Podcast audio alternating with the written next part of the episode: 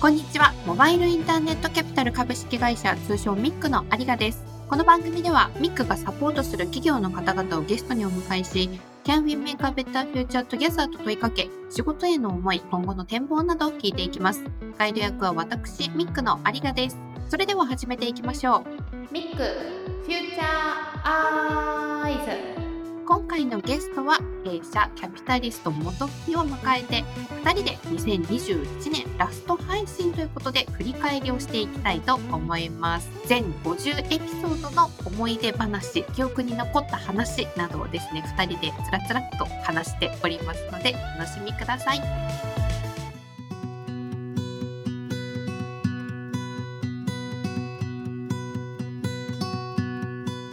2021年初めてのそのポッドキャストということで、エピソード50本。まずは、あの、こう、目標としていた継続やりきるというところはできたという感じなんですが、おかげさまで。素晴らしいですね。パチパチですね。パチパチパチって感じですね。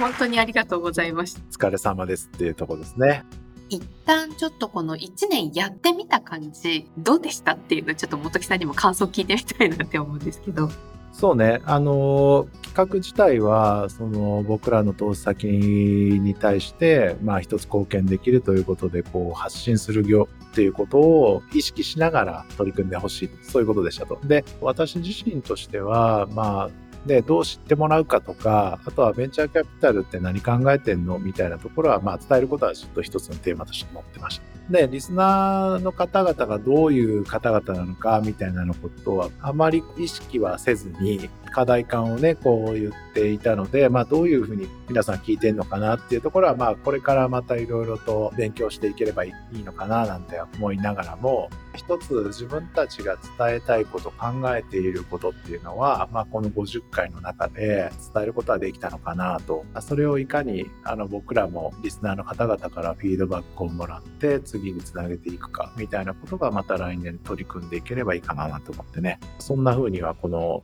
取り組み自体をね、あの感じていますね。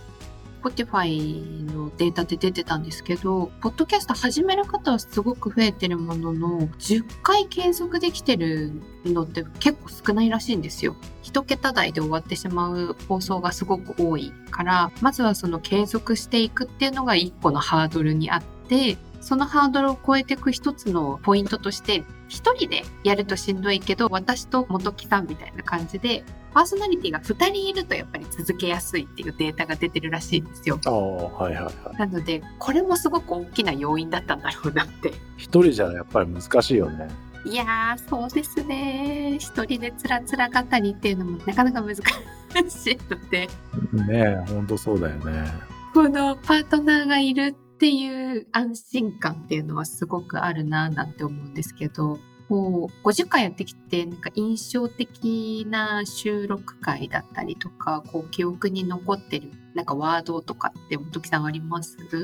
うん、いや、まあ、印象に残ってるっていうか、まあ、第1回のね、あの、グローバルキャスト、ね、まあ、1回、2回と話してもらいましたけどね、まあ、やっぱそこがあの象徴なんじゃないの？第1回目のテーマだよね。他の方々も、すごくいろいろ喋ってもらいましたけど、うん、なんかね、その1回目始まったっていうところがすごく良かったんじゃないかなと思いますけどね。初回のグローバルキャストさんは先方のスタジオにお伺いさせていただいてそこで収録をしたのででもそれも本当にあの回だけだったんですよねあとは対面であってもミックのオフィスで撮るとか。あはいはい。まあ8割方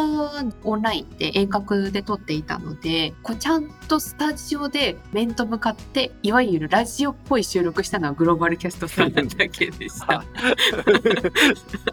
しょっぱな気合入ってますね、みたいな感じの話があったわけね。そうなんですよ。私も初めまして、もう第1回目だからと思って気合入れてスーツで行って、ちゃんとスーツで収録に臨んで名刺交換をしたっていうのは、あのグローバルゲストさんだけだと思います。まあね、それが第1回目だっていうのはまあ素晴らしい感じだし、まあなんかね、そういう内容自体もね、こんな肩肘張らずに、あの、気さくにね、川口さん、鈴木さん喋ってもらって。そう、すごい印象に残ってるのが、あの、確かちっちゃか何かに川口社長が行った時に、なんか営業の途中でちょっと休憩して車の中で寝てる人がいて、あ あったね。こそううあったよね。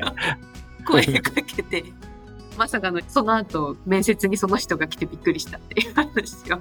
あったよね。すごい印象的。それ面白いよね、ストーリー的にはね。うん、初回でそういう話がね、聞けたっていうのは、まあ、そういうね、内側のところまでいろいろこう掘り下げていけるっていうのは、まあね、非常に面白い回だったなっていうね、思うよね。思いますね。まあ皆さんいろんなタイプのこの経営者の方々がいてでいろんな事業内容があったのでもちろんカラーは様々ではあったんですけどこの業界本当に本当に素人の私に対して皆さんすごく真摯に話をしてくださって本当にありがたいなって思っていていきなりこうポッドキャストを作ります新人だけどすいませんよろしくお願いしますっていう小娘に対して軽くあしらうみたいな方がどなたもいらっしゃらなかったのでまあ、そうそう、さすがに、そうだよ。もうね、あの、社会人としてどうなんだっていう話につながる瞬間はなかった。ね。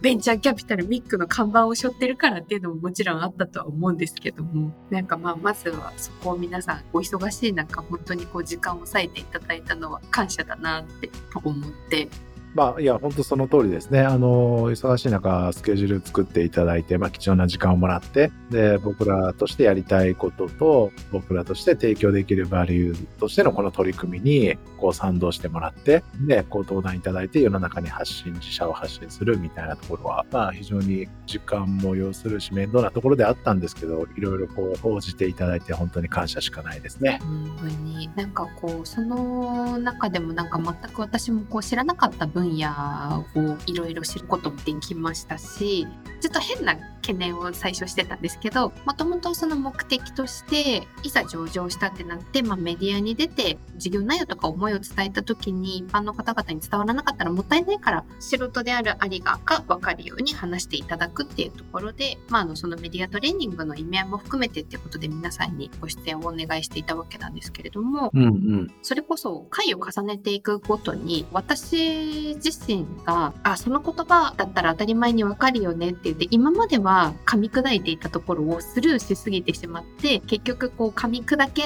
ないような番組になってしまってたら元も子もないなとかって思いながら聞き返したりしている場面もあったんですけど喜んでいいのかわかんないですけど結局なんかそこの懸念はあんまりなかったなって最後まで私自身が自分で聞いててわからないところはやっぱりわからない。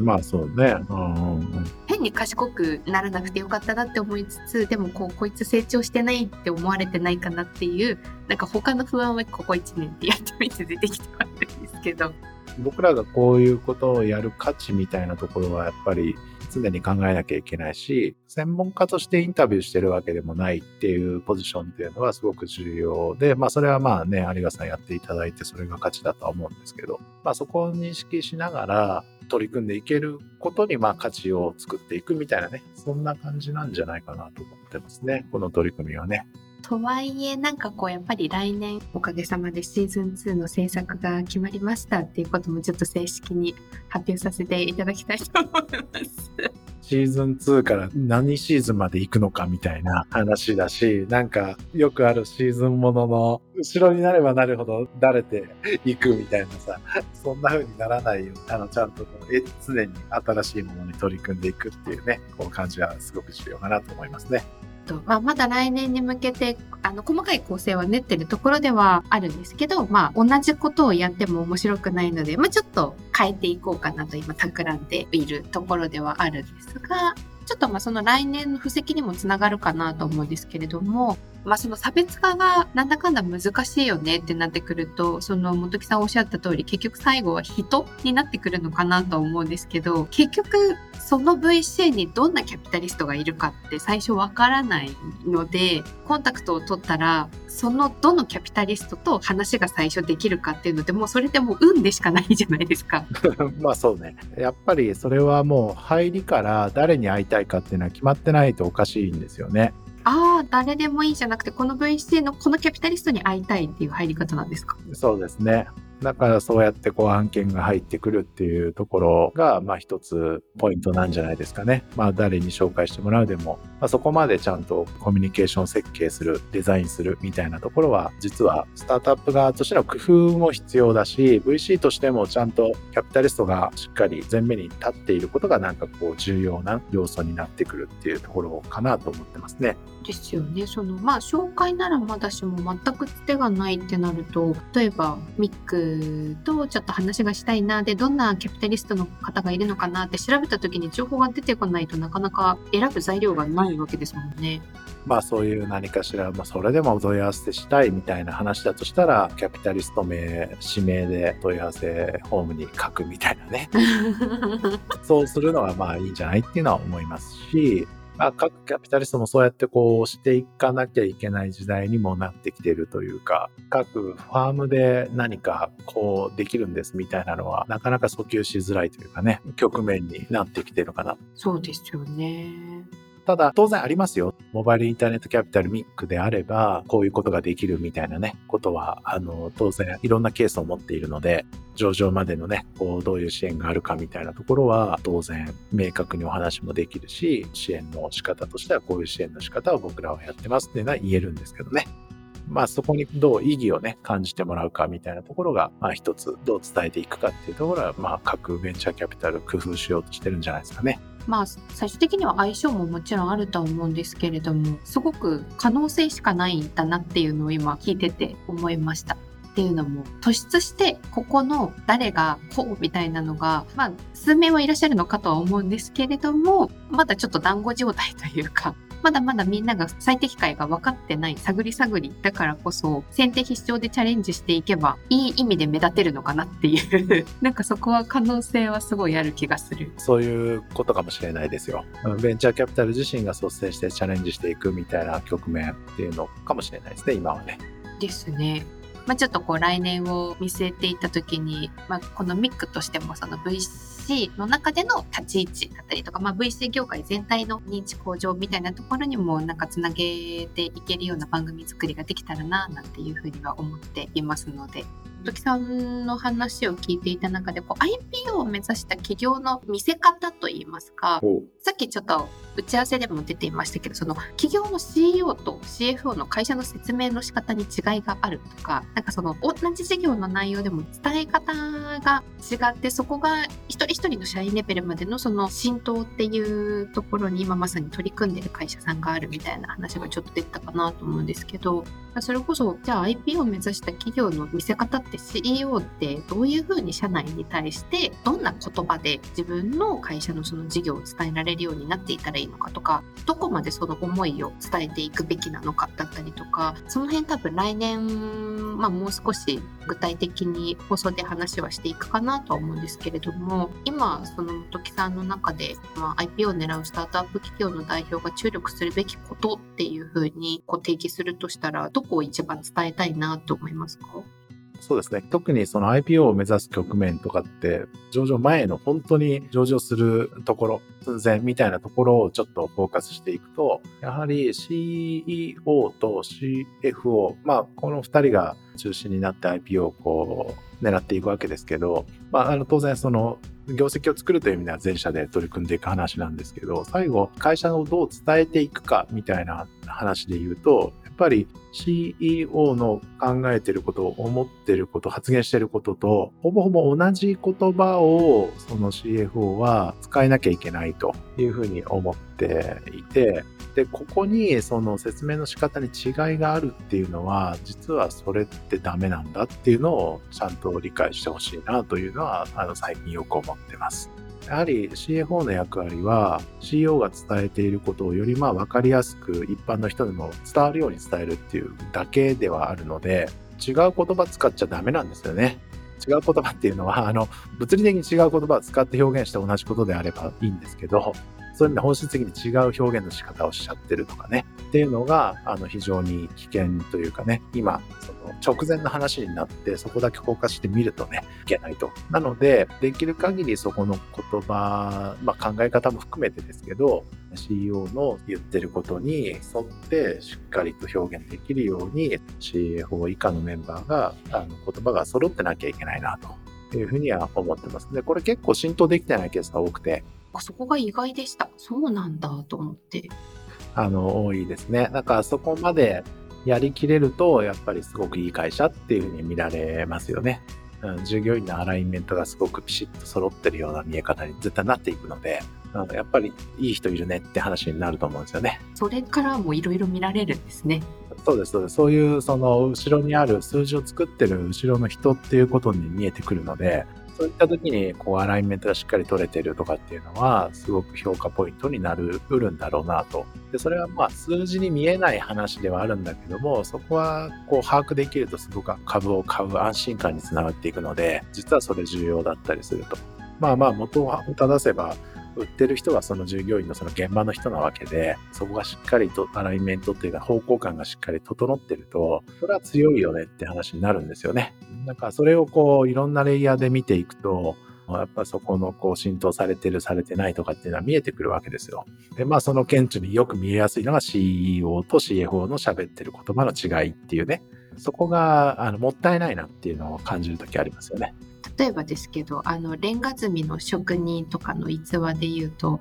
例えばじゃあ教会を作っての CEO が町の皆さんが心休まる私たちは教会を作ってるんですっていう言葉で話をしているのにじゃあ CFO に話を聞いた時にいや僕たちはレンガを積んでるだけだよっていうふうに言われたら同じものを取り組んでいても全くその見ているレイヤーが違うから伝わり方が全く異なってしまうそういうイメージでやってます。そういうことですよ。あの、実際やってることは、そんな、えー、変わらないので、まあ、伝え方をどう伝えるかっていうだけで見ると、まさしくそういうことで、そこにこう、自分たちのバリューとかミッションみたいな話が、しっかり盛り込まれた表現の仕方っていうのは、まあ、CEO の方はされると思うんですけど、まあ、その気持ちを組んで CFO がどう表現するかっていうところまで、こう、踏まえられていると、すごくいいエクイティストーリーでコーポレートストーリーが出来上がるんだろうなというふうには思いますね。IPO 直前できっとバタバタされて忙しいんだろうなっていうぐらいの知識がないんでちょっとわかんないんですけど現実的に言ったら実務的視点で説明しちゃうよねっていうのは、それはあるんですよ。けど、えっ、ー、と、CEO ね、代表は結果を見て IPO をするわけじゃなくて、将来、こう、成長性があるから、もっともっと成長したいから IPO したいんです。お金を使ってさらに成長するんですって話をしているので、まあ CFO という立場で見ると、どうしてもこう、実務的数字から入ってっていう話になると、それってやっぱこう、現実目線で喋っちゃうっていうのは当然あるんですよね。で、その現実目線で喋るときにどう喋るかが、ちゃんと CEO とアライメントが取れていると、すごくこう綺麗に見えるわけですけど、低線面と低量面の整合性が合うという意味で、うん、けどここがこうあまりにもこう意思疎通ができてないと全くちぐはぐな話になっちゃうっていうね。それは確かにもったいない。結局メディアが取り上げるのって数字よりもその世界観とかストーリーの方ですもんね。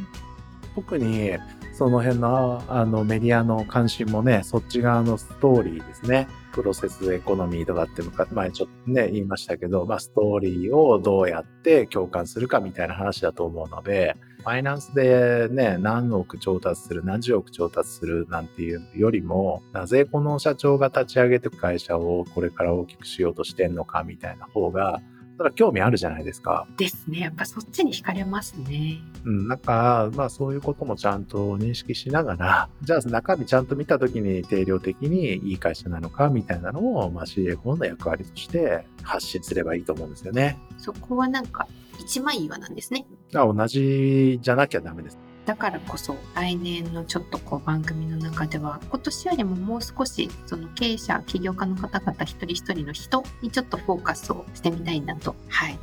それはなんかすごく重要で、まあその原体験というか、あの幼い頃からの思いなんですみたいな話もあれば、そうじゃないパターンもあったりすると思うんで、そういうところをこうクリアにしていければ、まあ、あの僕らがこのポッドキャストを通してスタートアップを紹介する意義っていうのがなんか出てくるような感じしますよね。ですね、ですね。でできれば、まあ、コロナもだいぶ収まってきたところなので、例えばこう、ポッドキャストに出てくださったあの企業の方々を集めたリアルイベントみたいなのもできたらいいなとちょっと思ったりしております。うん、いいね。皆さんオンラインでしか全然本当にお会いできてないので、あの、リアルは初めてですねっていうあの喜びをちょっと皆さんで分かち合いたいなっていう。いや、そうだね。あいや、それを、あれか、じゃあ宮崎でするとかか。ああ、やりたいですね。ポッドキャスト、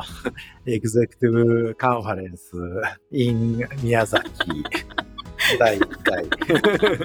出演した企業様しかそこには呼ばれない。Spotify のアワードとかなんかできないの？あの、アディガさんの力で。Spotify ミックフューチャーアイズシーズン1グランプリ。そうですね、こう、ポッドキャストアワードが Spotify 毎年やってるので、そこに食い込めるようにちょっと頑張らねば。21年にやったポッドキャストの中で、まあ、数は公表しないけど、えー何人ぐらいの人が聞いたかってまあわかるじゃないですか。で、そこからそのグランプリ決めますかじゃあ、ですね、それできますね。ああ、やりましょう。ポッドキャストアワードグランプリなんとこかみたいなそういう勝手にやっちゃう。まあ、ミックとしてもネタにはなりますのでね、ちょっとぜひ企画をさせていただきたいなと思います。ちょっとそんなところで2021年今回あのこちらのエピソードでシーズン1は終わりでございましたが来年シーズン2がですね1月の11日から早速スタートしていく予定でございますのでまた皆さん引き続き聞いていただければなというふうに思います。まずは2021年皆さんありがとうございました。ありがとうございました。またよろしくお願いします。よろしくお願いいたします。良いお年を。良いお年を。